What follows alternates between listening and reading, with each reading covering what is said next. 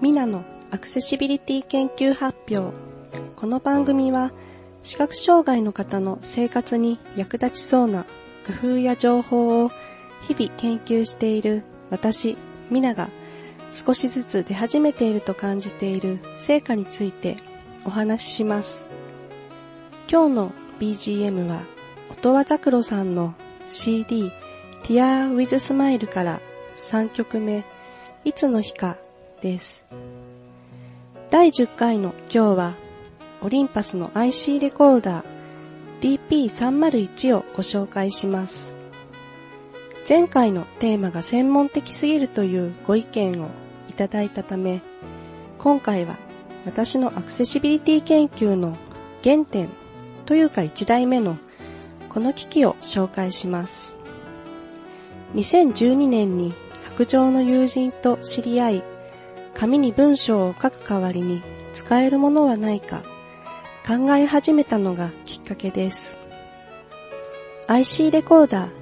ー DP301 では小型のカセットレコーダーと同じような簡単な操作で録音、再生ができます。縦 10cm、横 5cm、厚さ 2cm、重さ 96g の小型軽量なものです。上半分に大きな文字のディスプレイ画面、真ん中あたりに録音は丸ボタン、再生は三角ボタン、停止は四角ボタンがあります。触って形がわかるようになっています。他に右左の小さな丸い左右矢印ボタンがあり、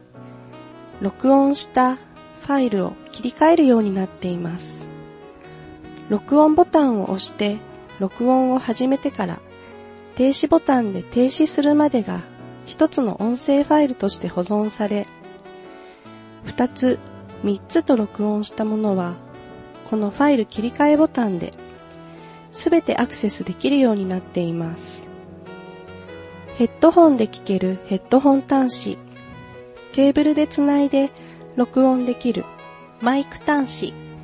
音声データをコピーして再生できる SD カードスロットがついています。友人は普段機械を使い慣れていませんでしたが、これはすぐ使えるようになりました。なお、この機械の発売は2013年で、その前の機種 DP201 を購入しましたので、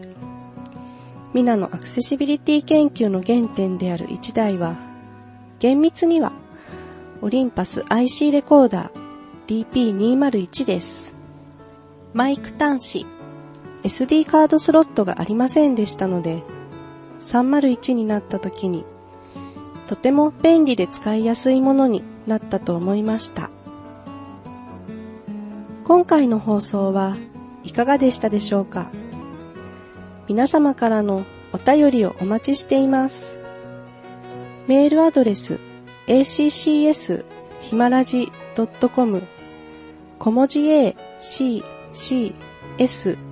at, h, i, m, a, r, a, j, i, ピリオド c, o, m までお送りください。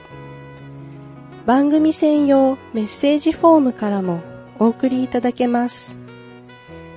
以上、ミナのアクセシビリティ研究発表でした。お知らせです。12月9日に西八王子アートインで視覚障害者のための電子音楽制作入門を行います。目の見えない、見えづらい人に役立つシンセサイザーの操作方法をお伝えしたいと思います。募集はツイッター、アットマーク、ミナノの、アットマーク、ラージ M、スモール I、N、A、アンダーバー、ラージ N、スモール O、N、O にご注目ください。